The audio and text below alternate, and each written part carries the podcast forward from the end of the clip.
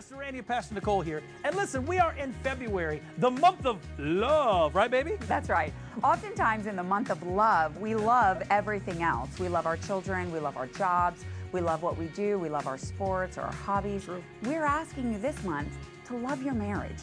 It's important that we prioritize the things that are important in life and hold us together. Yes, amen. And to help us do that, on February the 24th, it's a Friday night from 6 p.m. to 9 p.m., we have a special Love Your Marriage event that's happening, right? That's right. There's going to be finger foods, there's going to be giveaways. And childcare, so there's no excuse not to show up. no free childcare. You don't even have That's to pay for it. Yes, so listen, there's going to be a QR code right there on your screen. If you want to like hit that QR code, you'll know all the information, again, the time and the date. We want to see you there to just help build your marriages and make them stronger. Be sure and invite friends. They don't even have to attend our church. That's right. But just come out to improve their marriage. Love your marriage. Amen. We want to see you there, everybody. God bless you. We love you. Bye.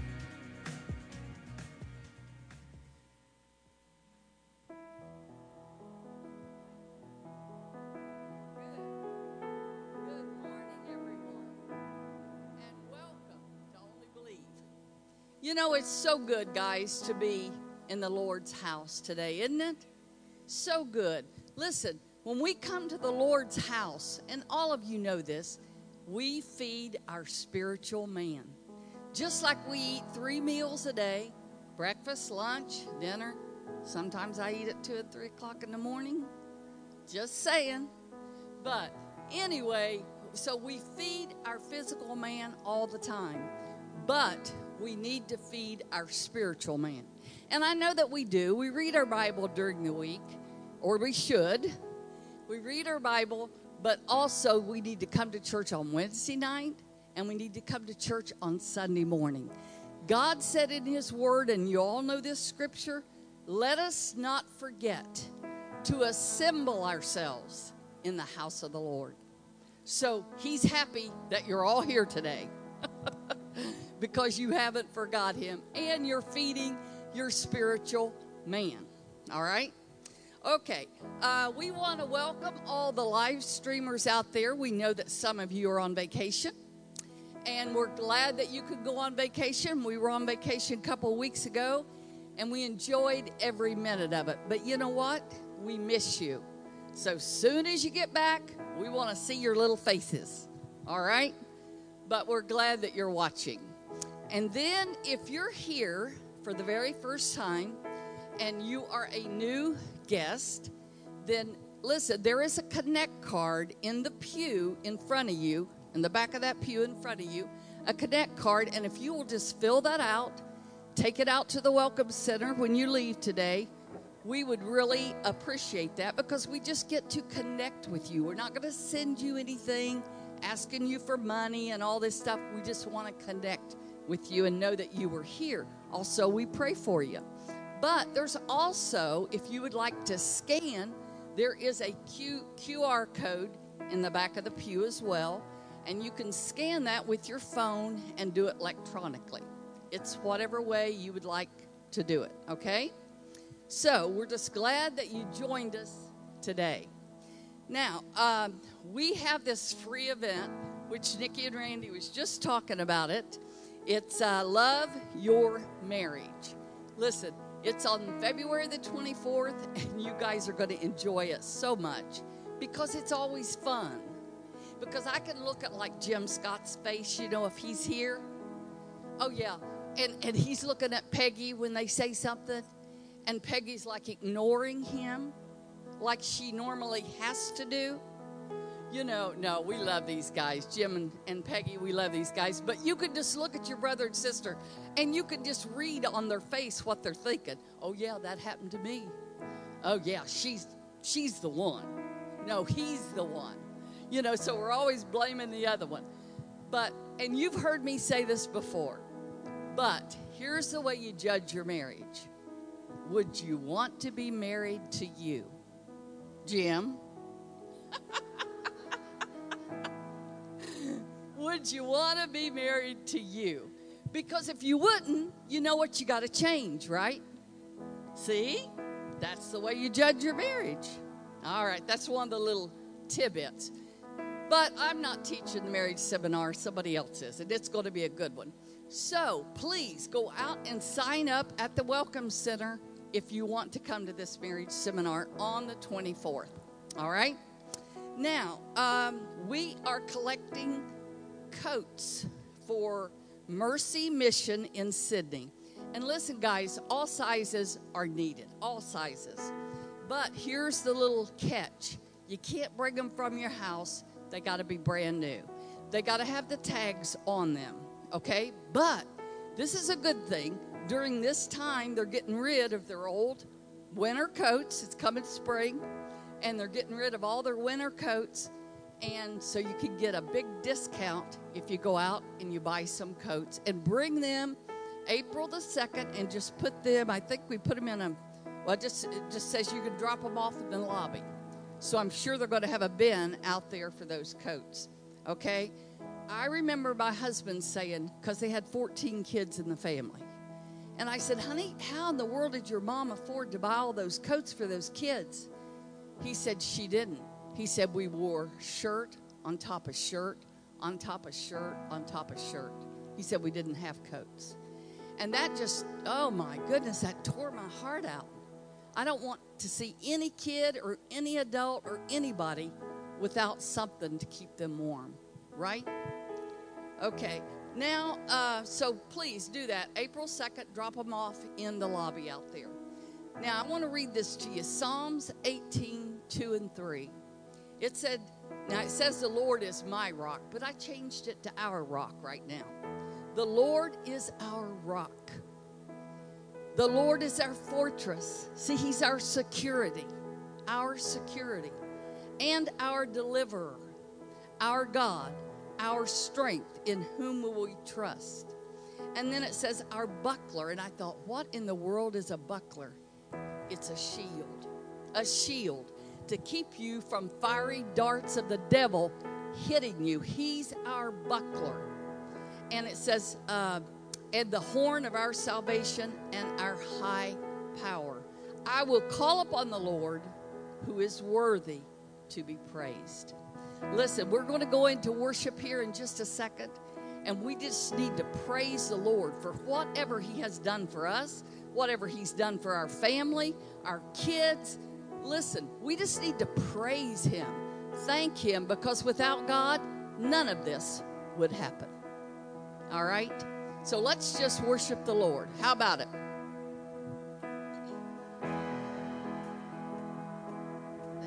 Well, if you'd stand to your feet this morning, Father, we've come to you this morning and we take limits off. We take the box away. We pray right now, Lord, you come and do what you want to do in this service. You come and do what you want to do in this house. We're open. We're open. We're here to worship you. Lord, let our eyes be fixated on you. In Jesus' mighty name. In Jesus' mighty name. I was buried shame. Who could carry that kind of weight? It was my turn till I met you. I was breathing but not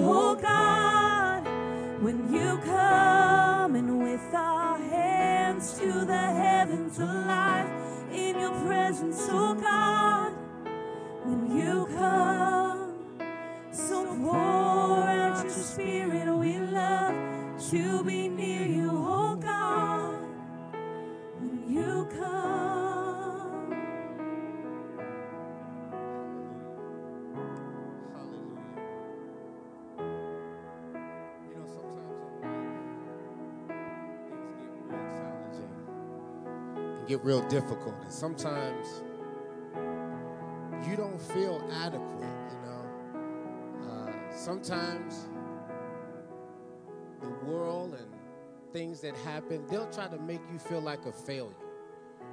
They'll try to make you feel like, you know what, you're just not good enough. You know what, things are just not going to get better for you. Now, it might work for somebody else, but with what you've done and your past and the mistakes you've made, you can't expect anything better. And so, therefore, we feel unworthy of God's blessings. We just feel like we don't measure up. But I got to reading the Bible one day. And Luke 22 19 said, And he took bread and gave thanks and brake it and gave it unto them, saying, this is my body, which is given for you. And I just stopped right there.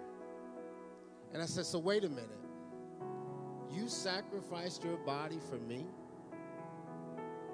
You went through, you know, listen, there's some situations in life that if I knew what all it would take or what all it would entail, I wouldn't have done it. I'd say, you know what, that's not worth it. That situation's not worth it. That person's not worth it. But Jesus knew what he was getting into. Can we say amen to that? He understood. And he says, This is my body which is given for you. This do in remembrance of me.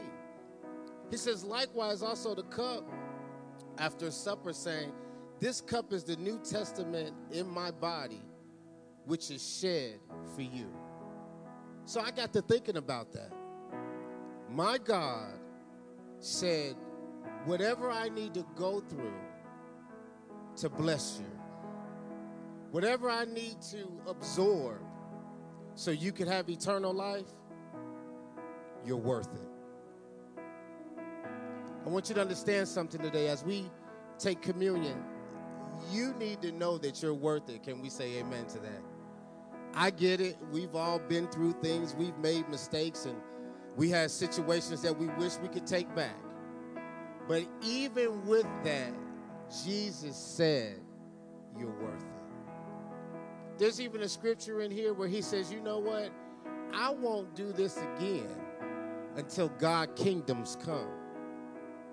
So he commemorates the moment. He says, You are so worth it that I'm going to go through whatever it takes And I won't partake of this wine again until God's kingdom comes.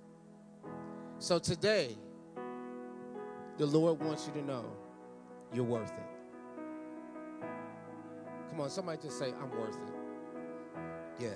And you're worth it because Jesus says you're worth it.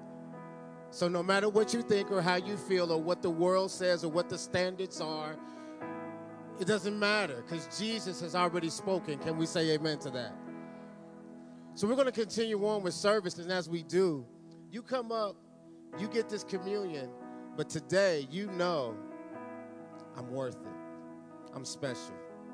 I just, you know, I just feel led to pray. Father, I just thank you right now that we are a church that understands that we are worth something because we're made in your image, God.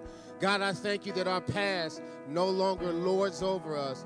We truly are new creatures and we are blessed because of you. And God, we just give you the praise in Jesus' name. Amen and amen. Hallelujah. Let's continue on with worship.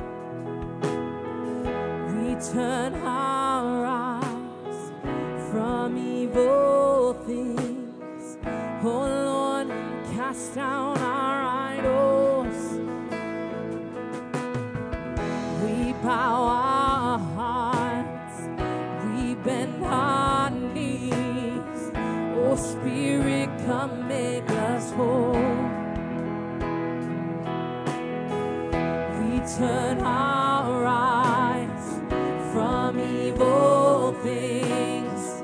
Oh Lord, we cast down our idols. Give us clean hands, give us pure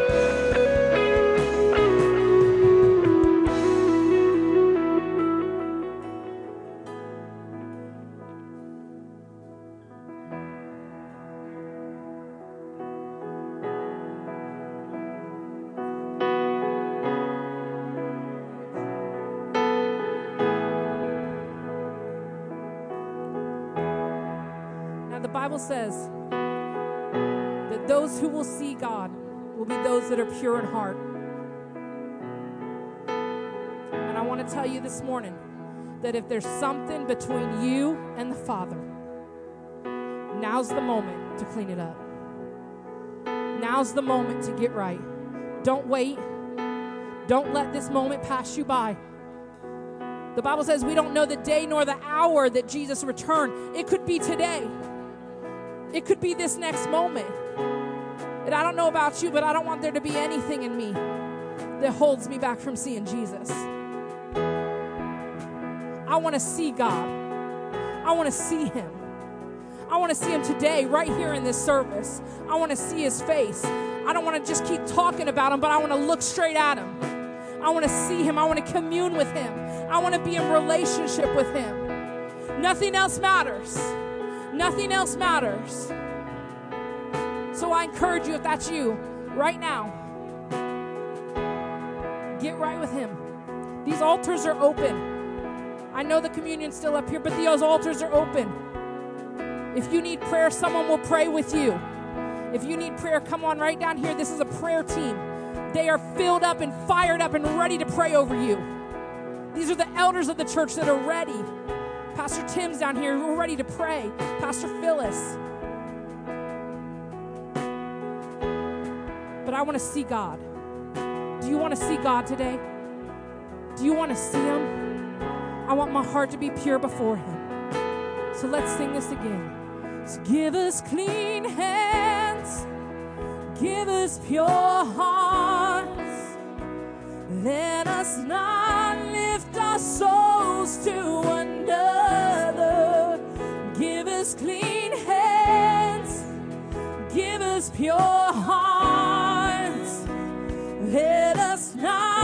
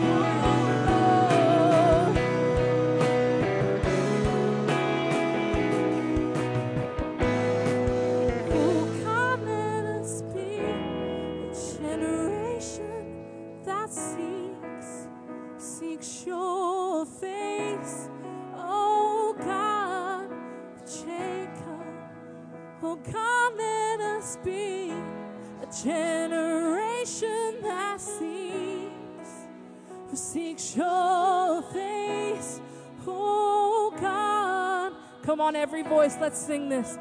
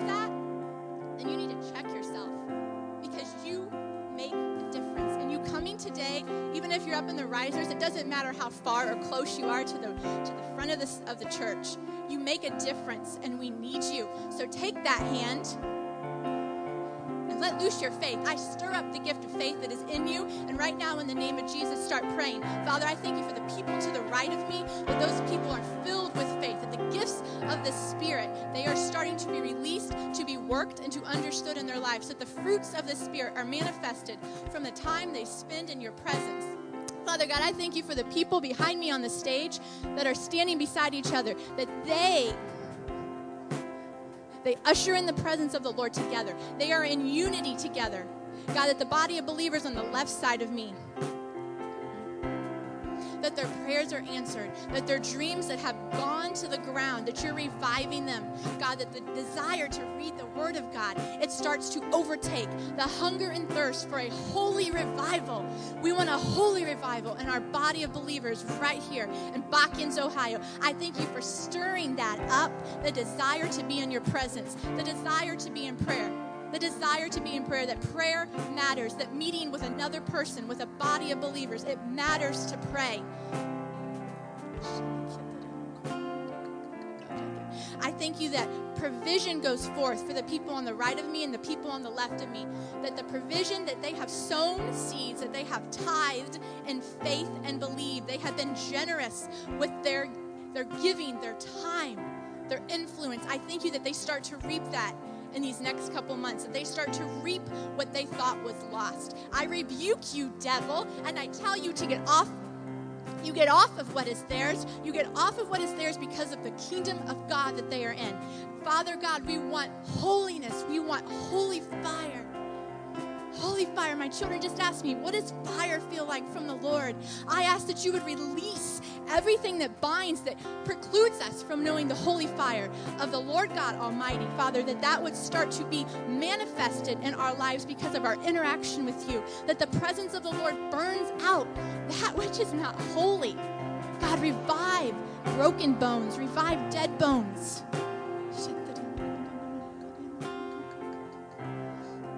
For those people who need healed on the left and on the right of you right now, I thank you, Jesus, the gift of healing. Because we know the blood of Jesus, it is released through our prayers, through our faith for the people on the right and on the left of us.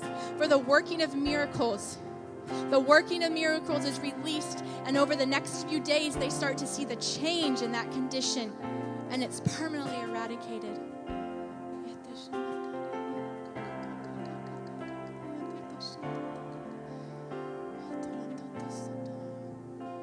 Father God, let us hear your cry in the middle of the night. Let us hear your soft drawing to pray. Let us hear your cry for our neighbor, for our lost loved one, for our parents, for our spouses, for our brothers and sisters. God, let us hear and let us actually care. Because, like Ashley said, if we go to heaven in the next hour, how many people did I not care about? So, right now, Father God, I thank you for releasing this new compassion inside of the people on the right and on the left of me. Compassion for souls that we actually have our eyes opened in the spirit and we see that their soul is going to hell. God, we want them to be revived and to encounter the love of Jesus Christ. And how do they do that? They do that through my actions. So, God, let our actions start to show what we believe is true in the name of Jesus.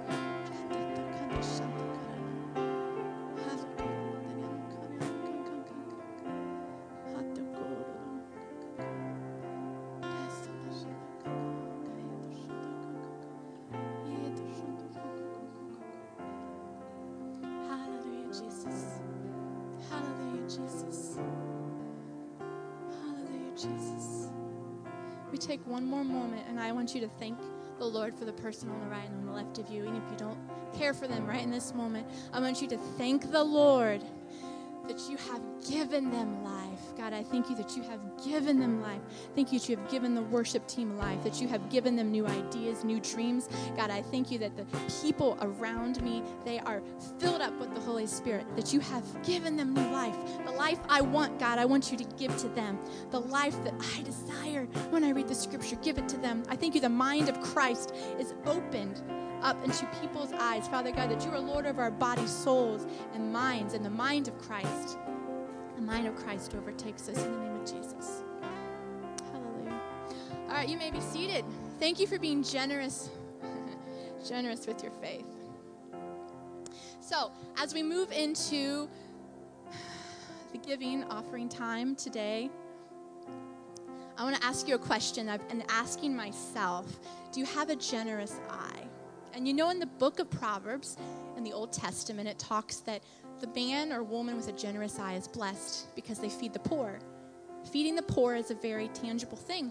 If I see that somebody doesn't have food and I give them food, I, I see the reality of that right away.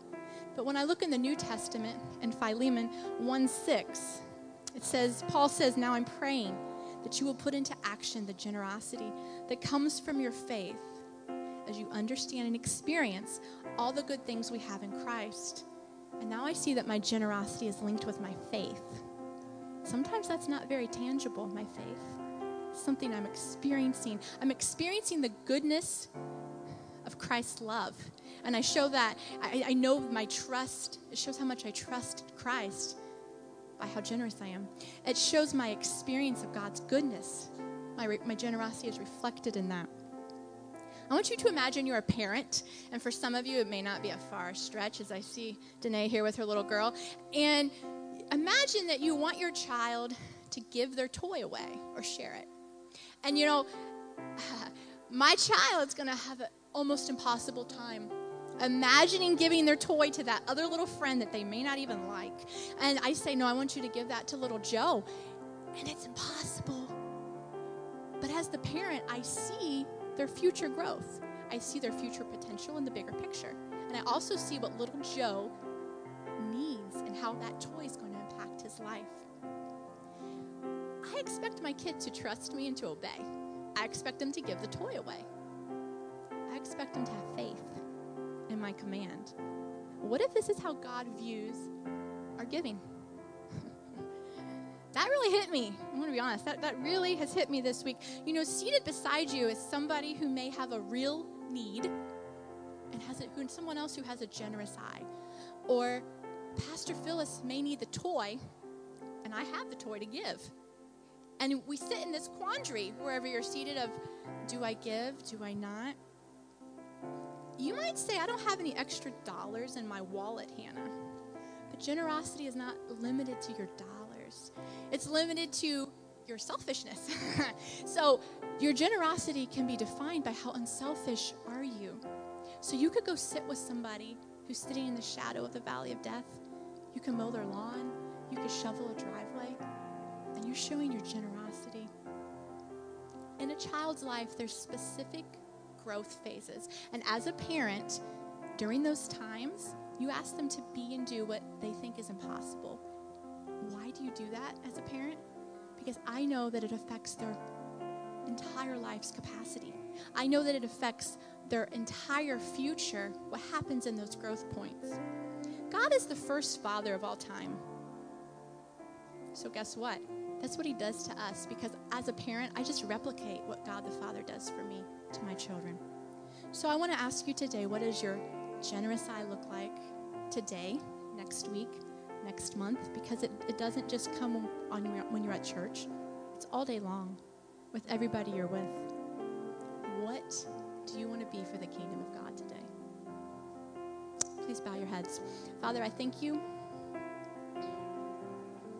I thank you for ushering in a new level of understanding through the Holy Spirit of what generosity means from the Old Testament to the New Testament until Jesus comes back. That you would open our eyes and ears, and that what is given today and every day, Father God, by the body of believers, that you will compound, overflow, and it will flow out to make such a difference in the kingdom of God.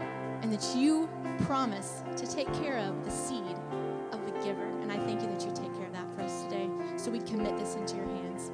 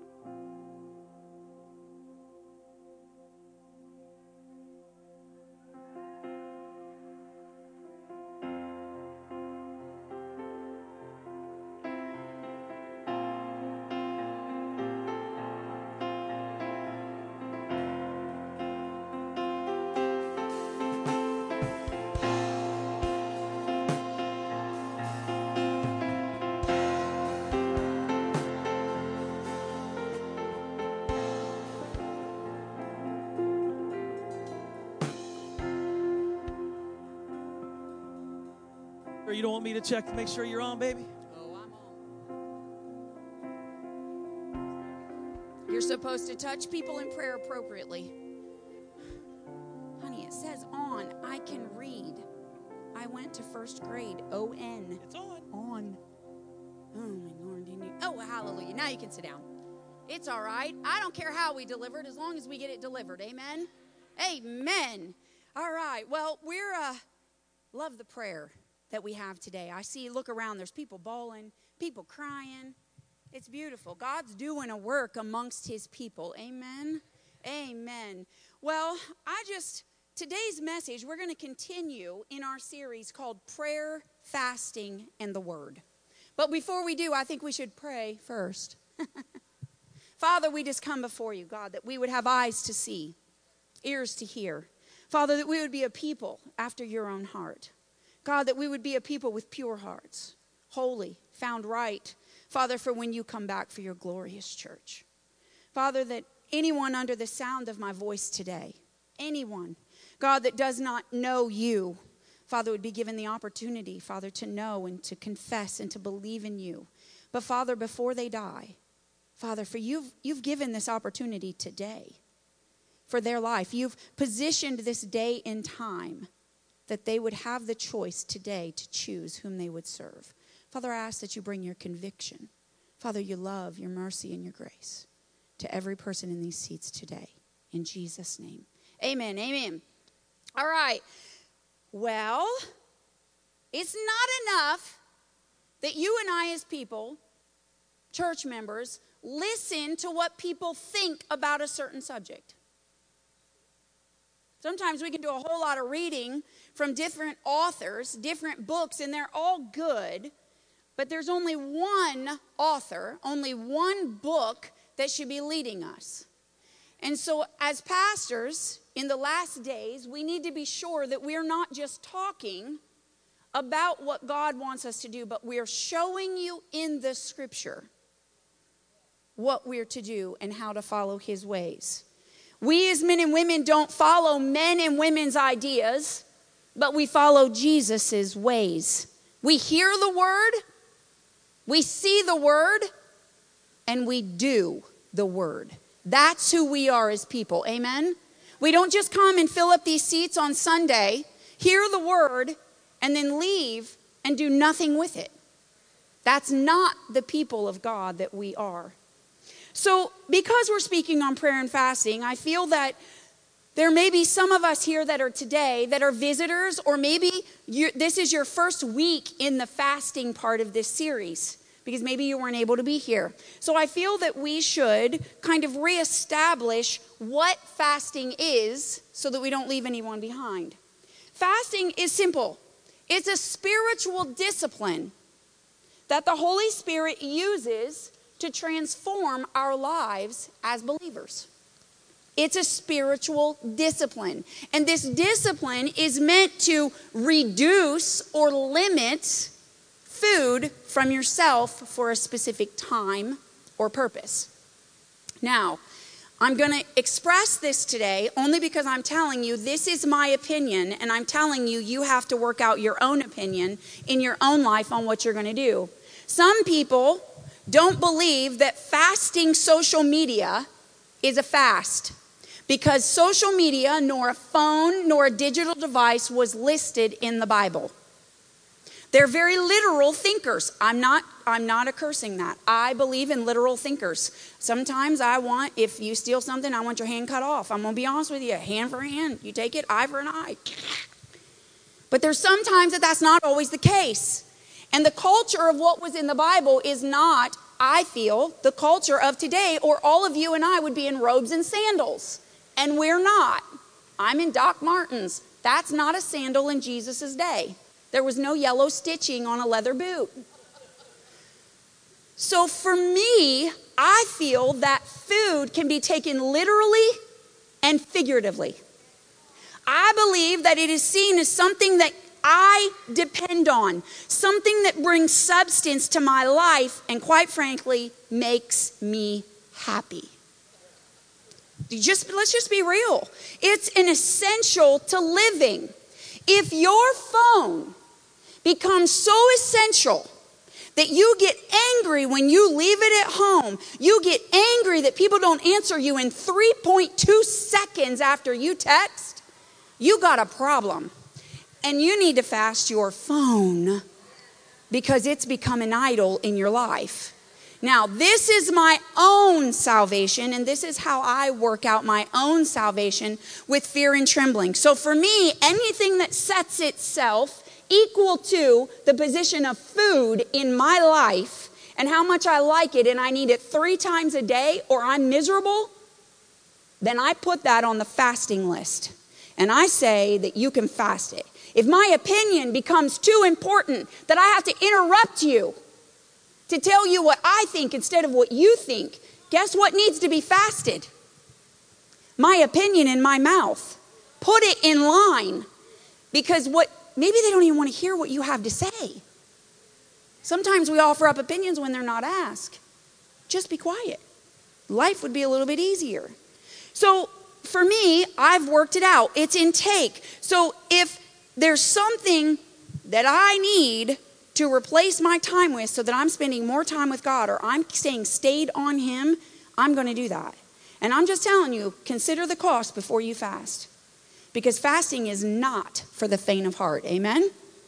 All right. Fasting is one of the ways that we humble ourselves before God. In the Old Testament, they used to rub ashes all over their head and wear sackcloth so that it was a representation that they were fasting. Some people did it so they could be seen. They weren't fasting from the right position in their heart. They were fasting so that others would know they were being disciplined in the faith. They were called the Pharisees, just in case you want to know. Proverbs 14 12 says that there's a way that seems right unto man, but in the end, it leads him to death. So, humbling ourselves before God is better than us thinking we know what's right in every single situation. And then, once we're in trouble, we ask for God and say, Oh, I'm sorry, I should have asked. Right? Repentance is better than sacrifice. Fasting keeps our old man hmm, and his responses, his urges, put off and keeps them back in their place. But fasting, it allows the new man and God's ways and God's urges to come into man's life and to start to supersede that with, of course, the work of the Holy Spirit. Nothing that you and I could do on our own.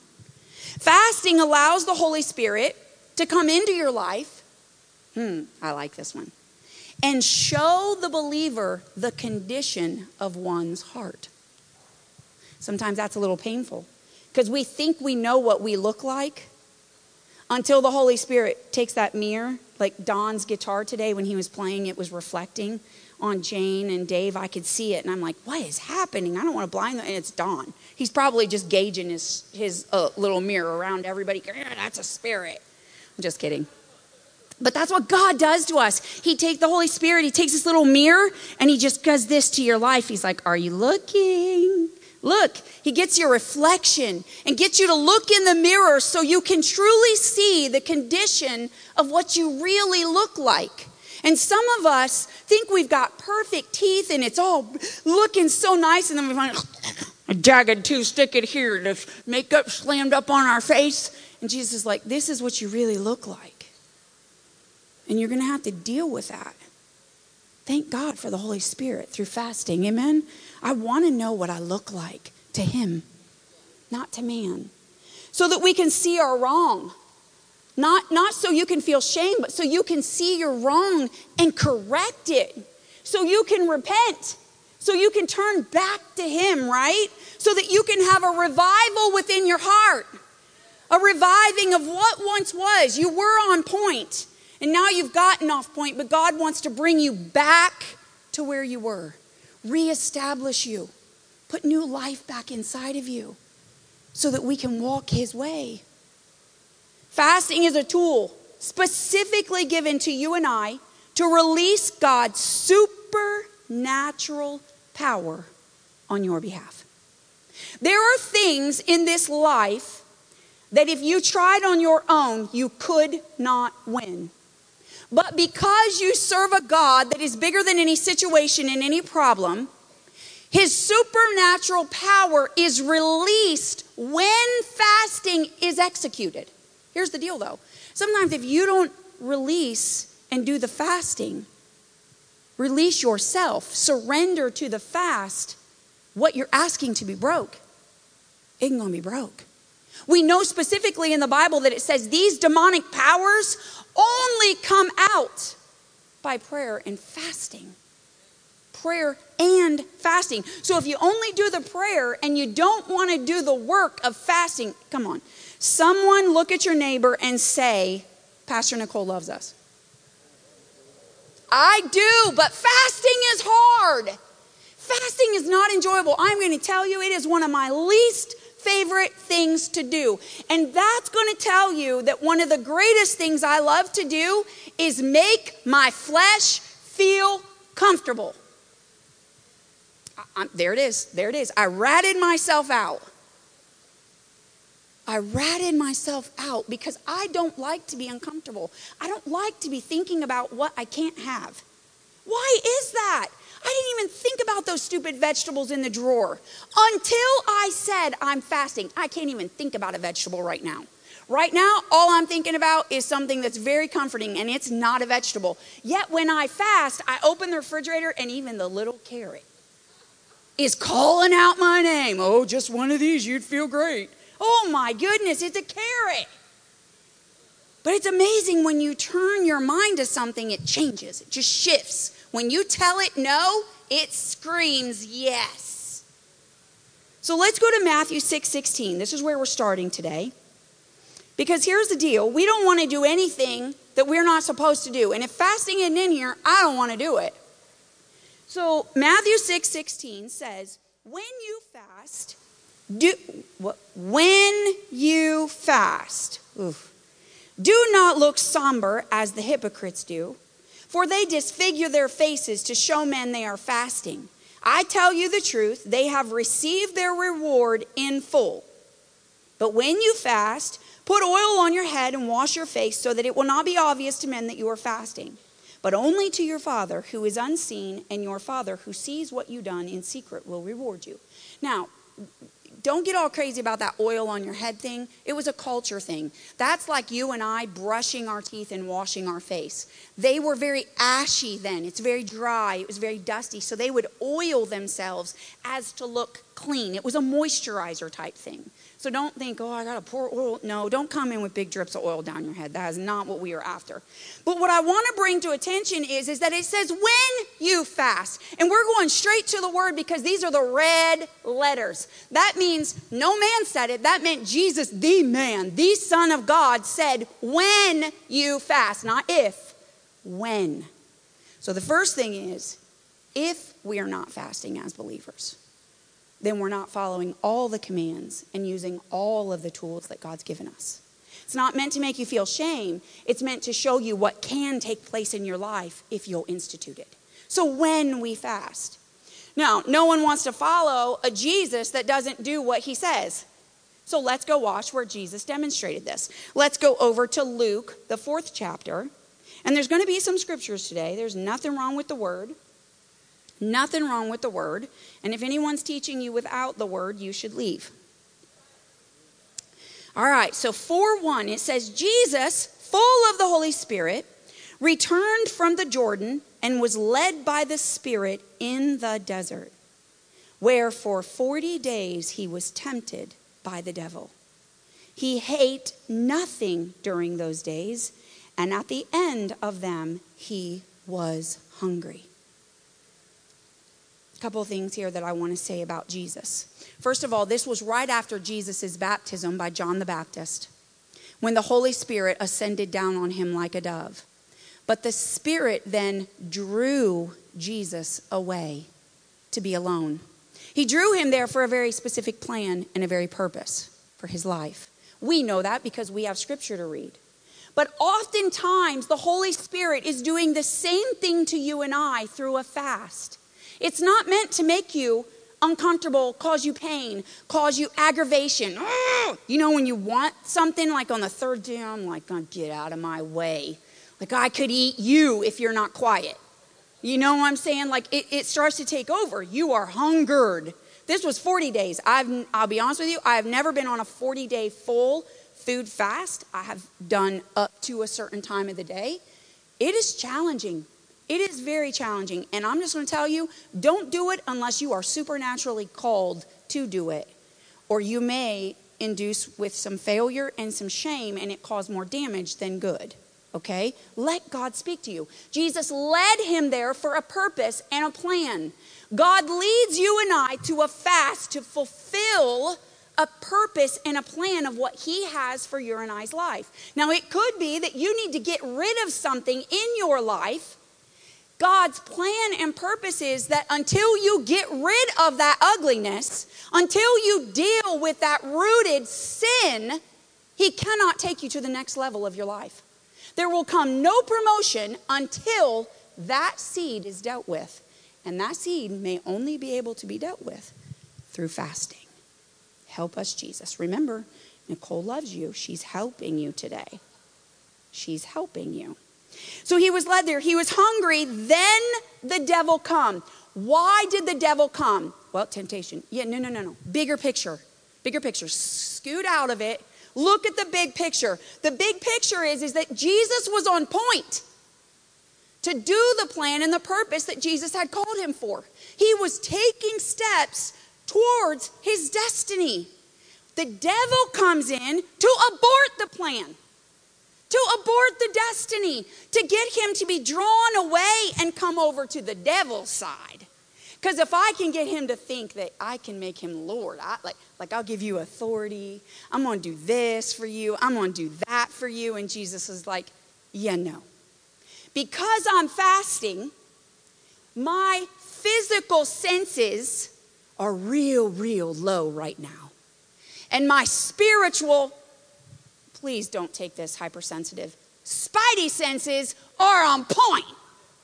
Jesus is like, no, you're dope. I can understand where you're coming from, and I'm not falling for this because my plan and purpose is so much greater than any pinnacle you could ever set on me and let me rule, reign over the earth. And better than this rock that you want me to turn into bread, I'm not doing this. And he resisted the devil through temptation. You and I too can resist the devil's temptation because we fast. But we can also resist the devil's temptation to eat while we fast. So if you're fasting so that the temptations and the root of something evil in your life will be gone, trust me, you have the power to resist. But the only way Jesus did that was by using the Word of God. What's the title? Prayer, Fasting, and the Word. The series that we're in, prayer, fasting, and the Word, because one without the other will do you no good praying and praying what you want instead of praying what the word says and what God wills won't get you nowhere. I could pray that my neighbor's shoes come on my feet, but if I don't know the coveting spirit, the covet, thou shalt not covet your neighbor's wife or her shoes, then you're not going to get those shoes. You can't pray not according to God's will and think that you're going to get anything. You can't pray in a double minded way and get anything from the Lord. But if you don't read the scripture, you're never going to know that you can't pray like that. You see what I'm saying? Pastor Ed and I, we have a joke. He prays for our president, but he prays the scripture way back from the Old Testament God kill him quickly. I said, You're not allowed to pray that, Pastor Ed. oh, he said, It's in the Bible, it's God's will. I said, Stop it. It's hilarious, but it was a, it's a joke, people. It's, it was really a joke. But anyways, the point is, is the enemy's coming when you fast. Be prepared. Be prepared that the enemy is coming when you fast because he's not holding back. Listen, if you have a purpose and every single one of you do, the devil's after you. The devil is after you. He doesn't come after anything that is not of value. Nothing. Have you ever had a thief come in your house? Oh, yeah, I just came to see what your house looks like. no, he came to take what you got. He come to get the valuables out of your house. So does the devil. He comes to get what's valuable to God. And if you're a kingdom shaker, if your process and your plan is to help other people, it's not just him he's affecting, it's everyone else that you're not going to affect if he gets a hold of you. Think of it. If he could have aborted Jesus' plan, no communion today, no cross. No, you and I paying penance for our prayer. You and I paying penance for our sin. Still sacrificing goats out there in the parking lot, burning them up, trying to cover up our sin. Thank God for the Lamb of God. Prayer, fasting, and the Word. It's a three stranded cord in the believer's life. And this is the life that Jesus demonstrated to us. This wasn't the first time he's drawn out. He's drawn out to the wilderness multiple times to come away with the Lord. Come away, come out of what's happening in your life and sit with me. Let's talk. Let me tell you what I need you to do. Let me show you the plan of the enemy to buffet you. Let me show you. Sit and read my word, learn of my ways. Remember, Jesus was lost at 12 years old. Lost. There was no CDC to call, no children's services to call, but Mary and Joseph, they got to come back two and a half days. Like, what are you doing, child? He's like, I'm learning of the Lord. I'm sitting in this synagogue reading the scrolls. My heart is happy. I'm full. I'm growing in the Lord at 12 years old. I'm going to be honest with you. This is going to be something hard for some of you to hear. It might be a little strong. Everybody look at your neighbor. Pastor Nicole loves us. Now, I'm serious, I do. But it's time that the church stops piddling around with these general disciplines of Christianity and that we, we stop hearing the word on Sundays and going to church to look the part just like the Pharisees. See, we all look good. Everybody thinks our lives are perfect. They're not. They're not perfect. But what you do when the non perfect life shows up is everything. But if you're just playing this part right now, you're just doing it to make others happy. Save yourself the gas money at the price it is right now. Just stay home. No, I'm serious. I'm not saying it because I'm, I'm being disrespectful, because I'm being hard. I'm saying it because I love you. The church has got to arrest her heart. It's time that we stop doing it like the Pharisees. We even have an example, and that we start doing the word. See, we have a 17 year old. Okay, Quentin, they're not out here beautiful. We have a 17 year old. But last year, we started him setting his alarm. Why, why do I got to set my alarm? Why? I don't want to set my alarm. You just come down and get me up when you get up, Mom. I said, No, because you're 17. It's time you start setting your own alarm. Like, I'm already guilty in the office. All the, Regina specifically, tell Regina Walker, our, our pastor wife from Kenton, Ohio, tells me you got to let your kids peel their own orange, Nick. They're 20 years old and you're still peeling their orange. For goodness sakes, let them peel it. So I'm like, well, you need to get yourself up. He's like, Mom, I just want you to. No. Why? Because you're 17. The problem is, is that we have 17 year olds in the church that still aren't reading, still aren't praying, and still aren't fasting. I love you. I can't pray for you. I can't fast for you. I can't break the yoke for you. I can't make you do it. You got to grow up and put your alarm on. It's time that we stop dilly dallying around with the things of God and start really getting sincere about what's happening. I don't know if anyone's awake in this world right now, but it's a little crazy. I think I got all the reason in the world to kind of shape things up, clean them up, get a little organized, get a little prepared, put a little oil in my lamp.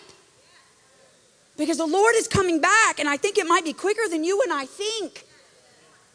We've gotten comfortable hearing what our grandparents and our great grandparents said. Oh, the Lord's coming back. So I repented every single night just to make sure. But I'm not repenting anymore before night because I'm living a life that is holy before Him every day. Why is it that we're still dealing? We're still dealing with sins that should have been shed years ago. Why do we keep falling back into the same temptation, the same attraction? Why is pornography still got a hold? Five years later, I'll tell you why. Fasting is your tool. Fasting breaks the yoke. Fasting makes a difference. It's time that we repent, become a sanctified people that God can pour through. That your purpose and your plan be executed and fulfilled. Not almost fulfilled. Not, well, if I could just get over this. And you're carrying it every day. You're worth it. You're worth it. Come out of that. Come out of that self. bleh. Resist the devil. Resist the devil. It said that the devil left Jesus because he used the tools, because he had used the disciplines he had learned. He learned to use the word. And because of that, in verse 14, it says, Jesus returned to Galilee with power. Power. You want to know why you don't have power? Speaking to myself. Speaking to myself. Sometimes I pray, it just changes. Changes just like that. Other times I change, and you just look at me. You know what? I don't have all the answers, but what I know, Jesus went to the desert. He fasted. He prayed. He resisted the devil. He gave up the word. He fought the devil with the word of God, the living word of God, not some fictitious, made up words that he just pulled up out of his spirit. But he said, No, this is what the word of the Lord says. It's not enough that you know what Pastor Dosick can regurgitate. It's not enough that you know what Pastor Nicole can tell you in the midst of the storm. It's enough that you know what the word of God, the true living word of God, will say and come into your life, and it can change your situation. It isn't you and I, it's got enough power in our pinky finger to do anything that God needs us to do. Nothing for without him we are nothing. Jesus had the Spirit ascend upon him at baptism, but he had to take him to the wilderness so that he could come back with power. You and I can have the Holy Spirit, but can you resist the devil when he comes and have power when it comes to the devil mocking you? God's not the healer. God's not the healer because all he does is lie like a dog. Lie like a dog. Galatians says, Who told you this? Who told you this lie? Who twisted the way you think? You've been listening to the wrong devil because your senses are in earthly senses and not your spider senses.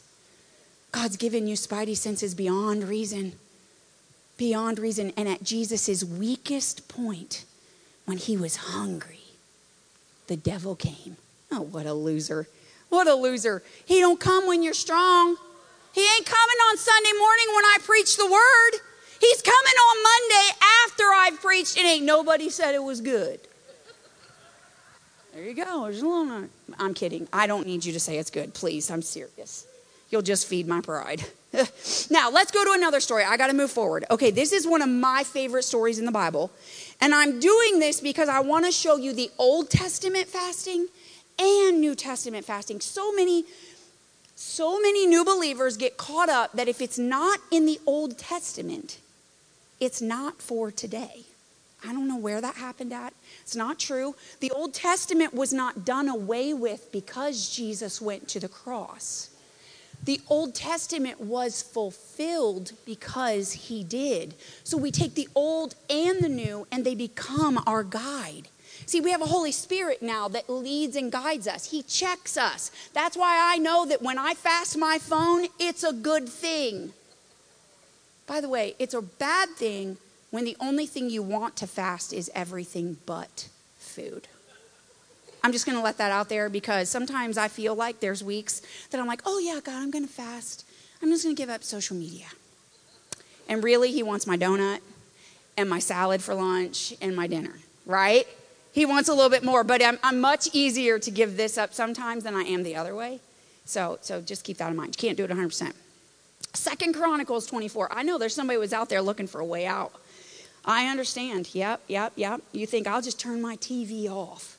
Uh-huh, yeah. My radio off on the way to work. Mm-hmm. Give up that coffee and them blueberries on your way. That's what he's after. First, First Chronicles 20, 24, or, or yeah, 22 through 4. Now, I'm going to do some reading. If you want to listen, you can, but because of time, I cannot preface this entire story. And media, they're going to follow me as much as they can because I wrote down the verses for them. So it says, uh, 22. Some men came and told Jehoshaphat that a vast army was coming against you from Edom and from the other side of the sea. It is already in Haz- Hazazon Tamar.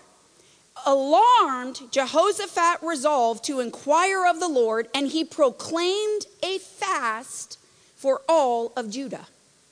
The people of Judah came together to seek help from the Lord. Whew.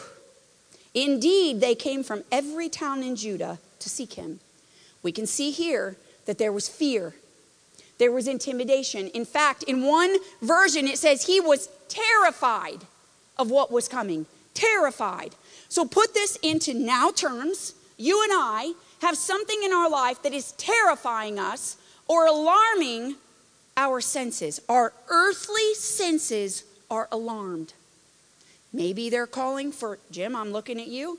They're calling for 17 inches of rain in one day. And the day before, you just put your seed in the ground.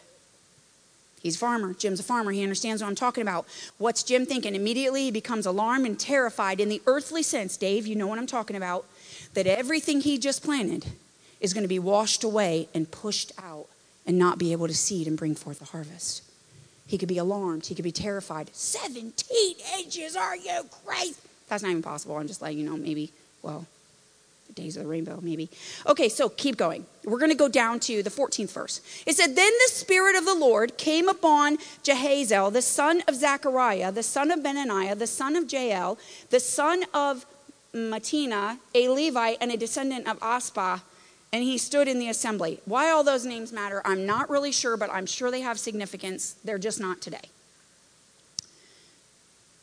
After they fasted, the Spirit of the Lord came. After, not before, not during, after they fasted. Sometimes you wonder why God asked you to go on seven days. Sometimes you wonder why He asked you to do 21 days. This is why. There's a process that's happening. It's a humbling of who you are, a desensitizing of your earthly senses, removing fear, pushing it to the side so that He can have a clear way to talk to you. Then the Spirit of the Lord came, and He says, Do not be afraid or discouraged because of this vast army, for the battle is not yours, but God's.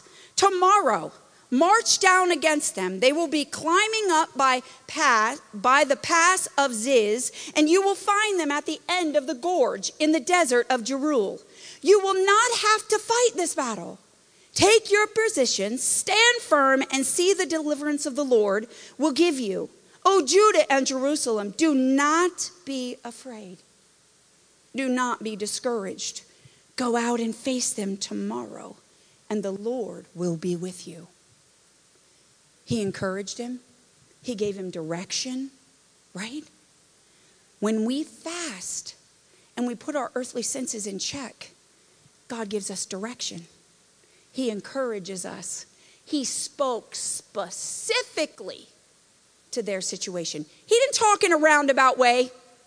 He named who they were, where they're coming from, and what's going to happen. That's God in your situation. Clarity can come. Verse 22 As they began to sing and praise, the Lord set ambushes against the men of Ammon, Moab, and Mount Seir, who were invading Judah, and they were defeated. He gave victory after a fast, and they did what the Lord told them. Often, after a fast, there comes an act of obedience that God asks you to do. Come on, don't miss it.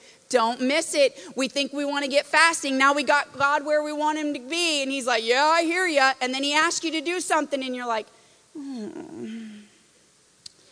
I did the fast. Yeah, so you could get word.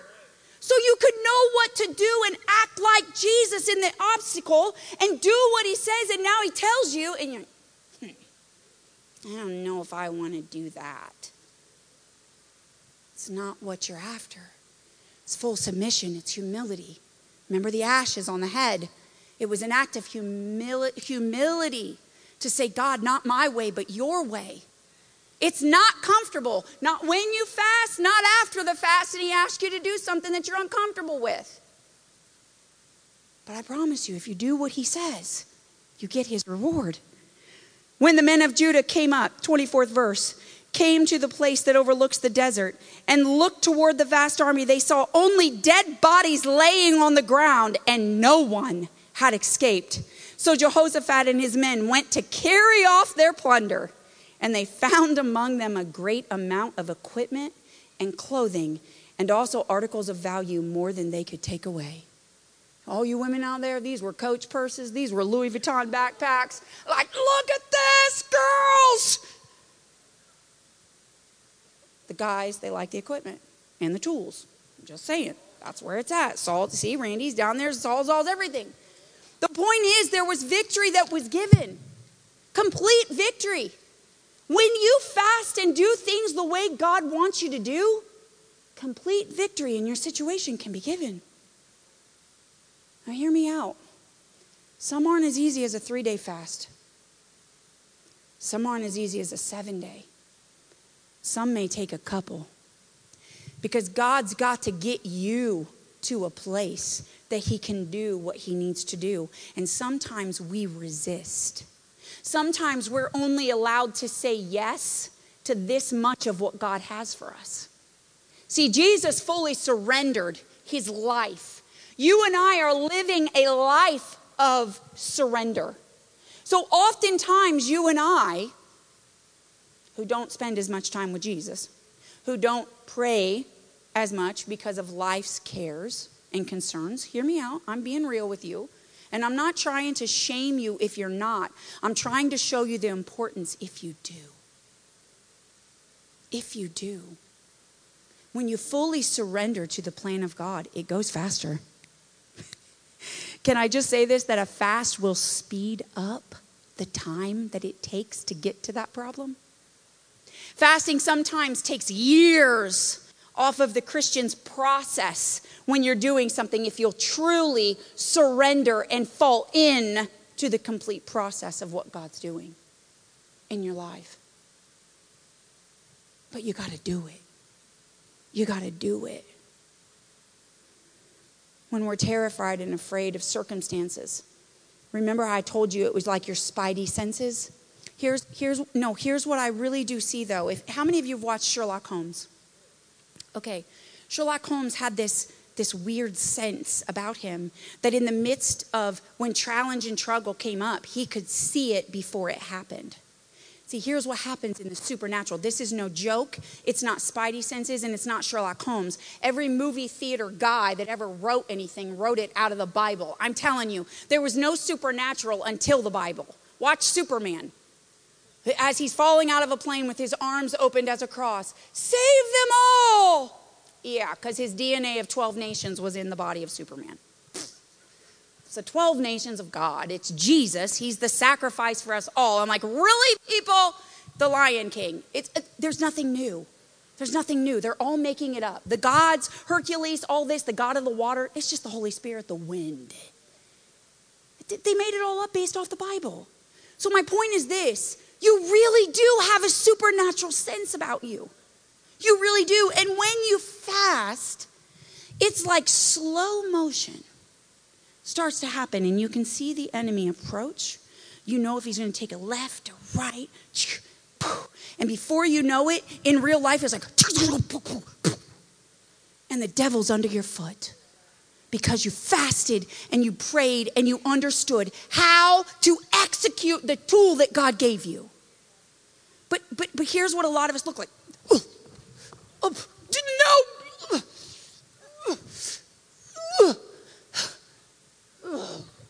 And you give up. You give up before the fight because you, you didn't use the right tool. You didn't use the right tool. You could have seen what was coming. You could have been on the know of the enemy and how to execute this fight and what to do. Because, see, you really are in a fight. We're not in a fight like Jehoshaphat any longer. We don't fight flesh and blood. You and I don't have to go out there and fight for our food. We don't have to fight an army. Well, if you're going to Azteca today, you will have to fight an army to get in the door. But once you get in, you're pretty safe. The wait, the weight sometimes is excruciating, but I'm just saying, we don't fight like that. We don't fight flesh and blood anymore, but we fight in the spirit. And whether you like it or not, right now, Right now, there is a war ensued on someone's mind. Someone's mind can't get past what happened last night, and they're sitting in this service, and the anointing of God is going forth to break your mind open and set it free. Someone is fighting in the supernatural, whether you like it or not. Someone came in today bound by lust and couldn't open their eyes during worship without looking at the woman in front of them. Someone came in half drunk today after being super drunk last night. Do you understand what I'm saying? These are demonic strongholds in wars that we fight, but they're not of flesh and blood. They're meant to derail the purpose of God from your life. His purpose, His plan, and whether you like it or not, there is one for every single one of us here. If you don't fulfill your purpose and plan, something gets left out. All of us together make this work. I need you and you need me. As much as you don't like me today, you will tomorrow when you fast or this week and you see the result of it, you're going to go, Pastor Nicole was right. They weren't lying to me. No, you're right. We aren't. We're telling you the truth. There is a spiritual war going on for your very soul every day, every single day. The victor, living a life of victory is not easy. It is not. I said this earlier. It is not for the faint of heart. But I'll tell you what it is for. It is for the soldiers of the Almighty God. You and I, as sons and daughters, have become the soldiers of Christ. Let me tell you, there are battles that you and I will face in which you are wounded. You are hurt. It may appear that emotionally you are bloody. You are hurt. You are broken. But that's all right. That's all right because when you come into the church, you and I are made for this very day. God knew what we would go through, how would we would be taken by the enemy captive, our thoughts, our trials, our tribulations. But do you know that with God you cannot lose if you will use the tools that He's given you? What do you think church is? Church is the place where you come in. You've been fighting all week. You've been fighting all week. You take your swords off, your helmets off, you lay them at the door, and you're like, Pastor Nicole, I'm just glad to be here. It was a rough one. My 17 year old, he got caught up in lust. He's been looking at pornography. I don't know what else to do. Then I got a 20 year old, he just went waywall. I don't know what's happening with him. And then I got a 50 year old that, that just won't come back to Jesus. I got another kid that says they don't even know if Jesus exists. What? What? I get it. I get it. But you come in you get filled with the word of the Lord. You get to praise and worship with your brothers and sisters. You get to build faith. You get to be encouraged one with another. Someone's going to slap a band aid on your forehead from that little cut, that little scar. Someone else going to pray for your emotional healing. Some, and guess what? You get bandaged up, pick up your helmet and your sword on your way out. It doesn't stop out there. The battle doesn't stop. It continues until Christ comes back for a church. And I want to be a part of that church. Amen. I want to be ready.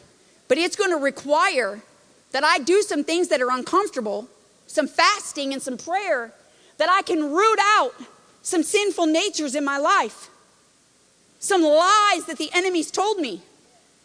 Go ahead, eat that piece of pie. You deserve it. I'm serious. Don't look at me like that either. Like some of you are looking at me like, who she thinks she is. I'm telling you, you have to resist the devil and he will flee. Why is it that eating became the only thing that people are allowed to do in the kingdom and not consider it sin? Why is it I can eat garbage all day long and never feel guilty for it? Yet if I cuss one word, I'd feel guilty. I'll tell you why. Because the devil's lied to me and told me eating too much is not a sin. You push your plate back and you go, oh. Might be gluttony. Might want to stop before you have to push it back. I'm being real with you right now. And don't look at me and say, well, you don't know what I'm talking about. I do. That's why I'm talking about it. I do. And you think that. It's just I have a fast metabolism. Maybe one day that's going to slow down. Maybe. I'm not going to wait around for it. Isaiah 58 6. We're going to start closing. Pastor talked on this one in one of his messages, and I hate to regurgitate, but I think that it's important in a different light. Isaiah 58 6 says, It is not the kind, is not this kind of fasting I have chosen. Keep in mind, this entire chapter is about fasting. And it tells in the beginning of the chapter all the things not to do. And then in this verse right here is the one I wanted to bring out because it talks about what you should do. Is not this kind of fasting I have chosen to loose the chains of injustice and to untie the cords of the yoke, to set the oppressed free and break off every yoke? All right, go ahead, media team, put me up a yoke. See this piece of wood? This is meant for oxen or animals, and it's actually meant to create a pain free, oh, sorry, discomfort free hauling of a load of stuff. It's created to take the pressure off of the animal and put it onto the wood so that when they're moving, they can do more work. Okay? And haul their load. It also is a depiction of servanthood to some masters because whether we like it or not, those oxen don't just get to go out and pick a field. There is a master behind them telling them where to go and what to do. And they are bound by this yoke with cords. You can see the little thing in the center. Those come back, and there's cords that are attached to that that go back to the plow. And by a lock. See that black thing in the middle? That's how you break it. You have to undo the cords because if you only undid the lock, they'd still be attached by cords. You have to unlock both. Jesus knows this, or that this is why Isaiah writes this about him. The question is, is that you and I are yoked to something. We are yoked with someone. The question today is what are you yoked by? And who is your master? Because the Bible strictly tells us that we cannot serve two masters. You can't serve Jesus and be yoked to your spiritual friends on Sunday and then go live like a dog, drinking in the bars, le- taking legalized marijuana, trying to see how many drugs you can take before you get high, drinking so many drinks before you feel the buzz. I'm just talking right up your alley. I'm just letting you know. No, no, because this is this is the Christian. How close can I get to the world? Wait, let me make sure that's a steady step. Yeah, that, that's good. Okay, all right. Three drinks is my limit. One of these days, you're going to step on that stone and you're going to think it's real secure and it's going to slip right down that slope. And I don't know how far you're going to go, and I don't know how long you're going to stay. And I don't know what you're going to pay in your life to be on that step. But I'll tell you what, there's no amount of drinks, there's no amount, amount of hookah, whatever you want to call it, no sake, no, no whatever they, what you name them, anything you want. No amount of gummies. I can go on and on and on. There ain't no amount of that that's going to get me on that step. Because I don't want to slip and I don't want to fall. I want to be righteous, holy, sanctified, and taken in the church in the first load. Amen. And I'm not playing around waiting on it. And if it means I got to fast to get a little bit of that hookah out of my system, if it means I got to fast to get a little bit of that lust under control, if it means I'm going to have to fast in order to get my mouth under control, then that's what I'm going to do because I want to be in the hands of the Lord. I want out of the hand of the enemy. And that's what fasting does. If you're yoked to alcohol, if you're yoked to something that changes your senses, you don't need to be yoked to any of that. You're yoked to the Holy Spirit. He is the supernatural sense. He's the only crazy sense you need. They think you're crazy when you're high. You wait till you get high with Jesus. They will think you're nuts. There's nothing better than being in a service where Jesus has taken over and there's a supernatural spiritual high. And He's in the room, and anything you ask, He's there to deliver. Nothing better. By the way, I've never been high, I just thought I'd let you know, because I don't know that that's true, but I believe that's true.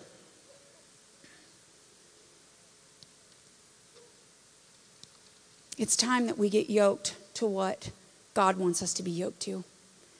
I think of covetousness. I think of the things in our life where our flesh is in opposition to God's will. See, that's what fasting's for. It's real simple. This is it in a nutshell. When something is opposing you in your life, whether it's your flesh that you can't get to shut up and stand down, take your place. Stop being lustful. Stop wanting more. Stop being envious. Stop wanting the, the lady on the line at your workplace. You just can't keep your mind off of her during the day. I'm being real with you people. It doesn't mean you're bad. It doesn't mean we all fight with sin. We all fight with lust and temptations in different ways. But it's not okay that you let it stay. Fasting is meant to take these oppositions out of your life. It opposes the plan and the purpose of God. Maybe it's the devil. He buffets you with sickness and disease. Guess what? Fast. You got a locked door in your life that you can't get past no matter how much you do, no matter how much you plan and prepare. You just can't get past this line. You need an open door? Fast. You got mental illness that keeps destroying your family? Fast. You need wisdom in a situation, you need clarity, you need the voice of God? Fast. You need delivered from generational curses. My grandfather was like this, my father's like this, and now it's knocking on my door. Fast. You want to know the purpose and plan for your life that God's called you to do because you don't know when you're 50. Fast. It's a tool that He's given you and I to break free of the yoke. Unlock that thing that we've been yoked to. You may be yoked to insecurity your whole life. You've been told you are nothing and you're not worth it. Just like Pastor Rick said. You know what? Unlock that yoke. Throw away those cords with fasting. And be yoked to Jesus. Let him be your master. Let him be the master. Stand to your feet. I close with this scripture from Galatians. Whew. What a scripture. This is a good one. Galatians 5:1. It says, "It is for the freedom that Christ has set us free. Stand firm then. Do not let yourselves be burdened again by the yoke of slavery." Jesus went to the cross to free you and I. We have freedom. We have freedom from sin already in our life. We repented, we turned from our sin, and we said, Jesus, come in and make yourself the Lord and Savior of my life. But then after you were saved for a while, this little sin kept creeping in. A little bit here, a little bit there. And now you're smart enough that you start seeing a cycle. You see this sin, it keeps coming back. It keeps coming back. It might look a little different, it might smell a little different, but it's the same sin.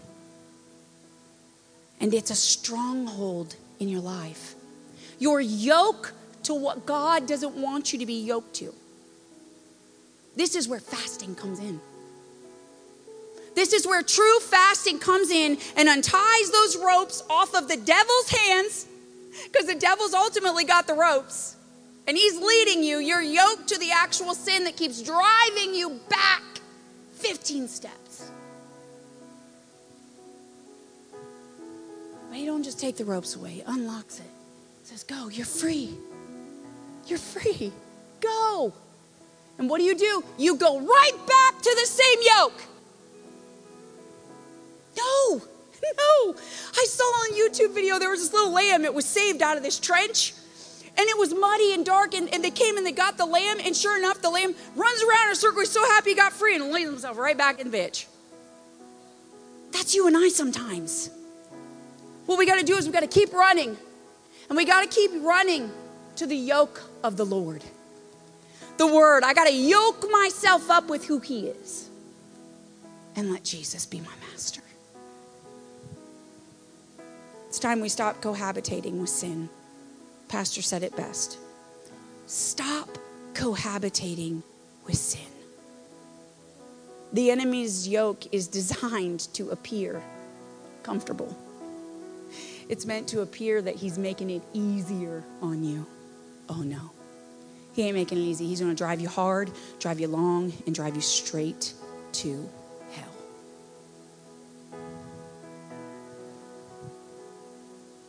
You might be here today wondering, what did I just walk into? This lady's crazy. No. No. I'm in love with God's church. And I'm in love with his people. And I love you enough to tell you the truth. That we've been dabbling in sin far too long when we have a tool that can release the enemy's hand and break us free. If you're here today, Ashley talked about this earlier, but I just feel that I'm supposed to give you a chance. The Almighty God knew the end from the beginning. I believe He actually rewrote this day and knew that you would be here on this day and this time and this hour and that I would be preaching this message. That's really what I believe. That He would give you a choice to choose today whether you would serve the enemy or you would serve Jesus. It's not that hard to serve the Lord.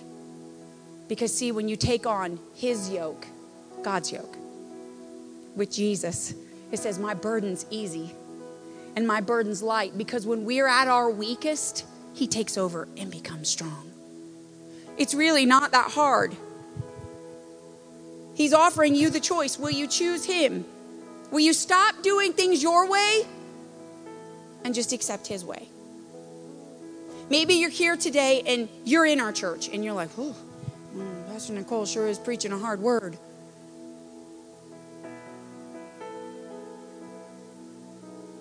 And you know there's things in your life that you keep being yoked back to. I don't care if you're 17 year old Christian and you say, Nicole, this is one part of my life I cannot get to. And every single time I try to get over it, I fail. This service is for you. This service is for you. It's time to let that go. And then God's going to require something of you. He's going to require a fast. I don't know what that looks like. That's between you and Him. You have to figure that out. I can't tell you if it's three days, seven days, an itch in the head. I don't know what it looks like. But what I do know is that fasting declares you will have victory and you will be freed of the enemy's hand. So if that's either of you, if you want to know Jesus and want to choose him as your personal Savior today, then I'm opening up the altar. We're going to pray with you. We're not going to make a display, we're not going to make you embarrassed. I'm not trying to do that, but I am trying to get you to make a choice today. And if you're a believer and there's something in your life, you don't have to tell me what that is. I'm just going to join my faith with you. And I'm going to say that God is going to set it in motion, and you're going to walk out the process of what fasting can do because it will change your life. Is there anyone? Is there anyone today that would say, Pastor Nicole, I want to accept Jesus? Or I've got this in my life and I got to get rid of it. Today's the day I give it up. Anyone? Anyone?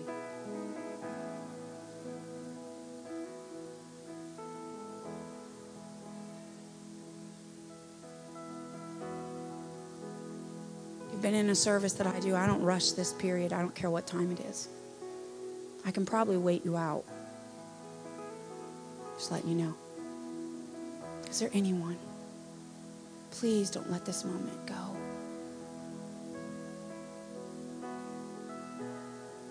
All right. Father, we come before you today in the name of Jesus. Father, we set our sights on a new week, a new plan, a new purpose for us this week. God, knowing that you will bring people into our paths. God, that you have designed appointments for each and every one of us. Father, that we would find people that need Jesus, that we would see what you see, that we would move like you move. And Father, be Jesus to the world. Father, I pray for the Asbury revival. I pray for those who are dealing with the orchestration of that revival. God, I thank you for a sovereign move of your spirit in America today. But Father, I ask that those that are facilitating it, Father, give them wisdom, give them strength, God. Just strengthen them in their bodies, God. Give them rest. God, that normally would take eight hours of sleep, give them hours and it's enough. God, continue your work. Continue your work. Father, help those that are, spec- that are, that are being um, speculators. Father, help us to see the move and the work of God in America today and be grateful that the Holy Spirit has shown up in a sovereign way to do what only He can do. Father, keep that revival pure and burning as long as you choose in the hearts of men and women. Father, let us play the role that you need us to be. God, I rebuke any men that would try to manufacture other revivals. I take authority over the enemy that would try to proselytize what God is doing in Asbury College. I rebuke you. I thank you, Lord, that if the fire is to be caught, it will be caught by the Holy Spirit and only given by the Holy Spirit. Father, keep it pure in spirit. Let no man's hand come against what you've done there, God. In Jesus' name we pray. Amen and amen. We will see you on Wednesday. Pastor Randy has a great word. He's going to be talking on discouragement. If you know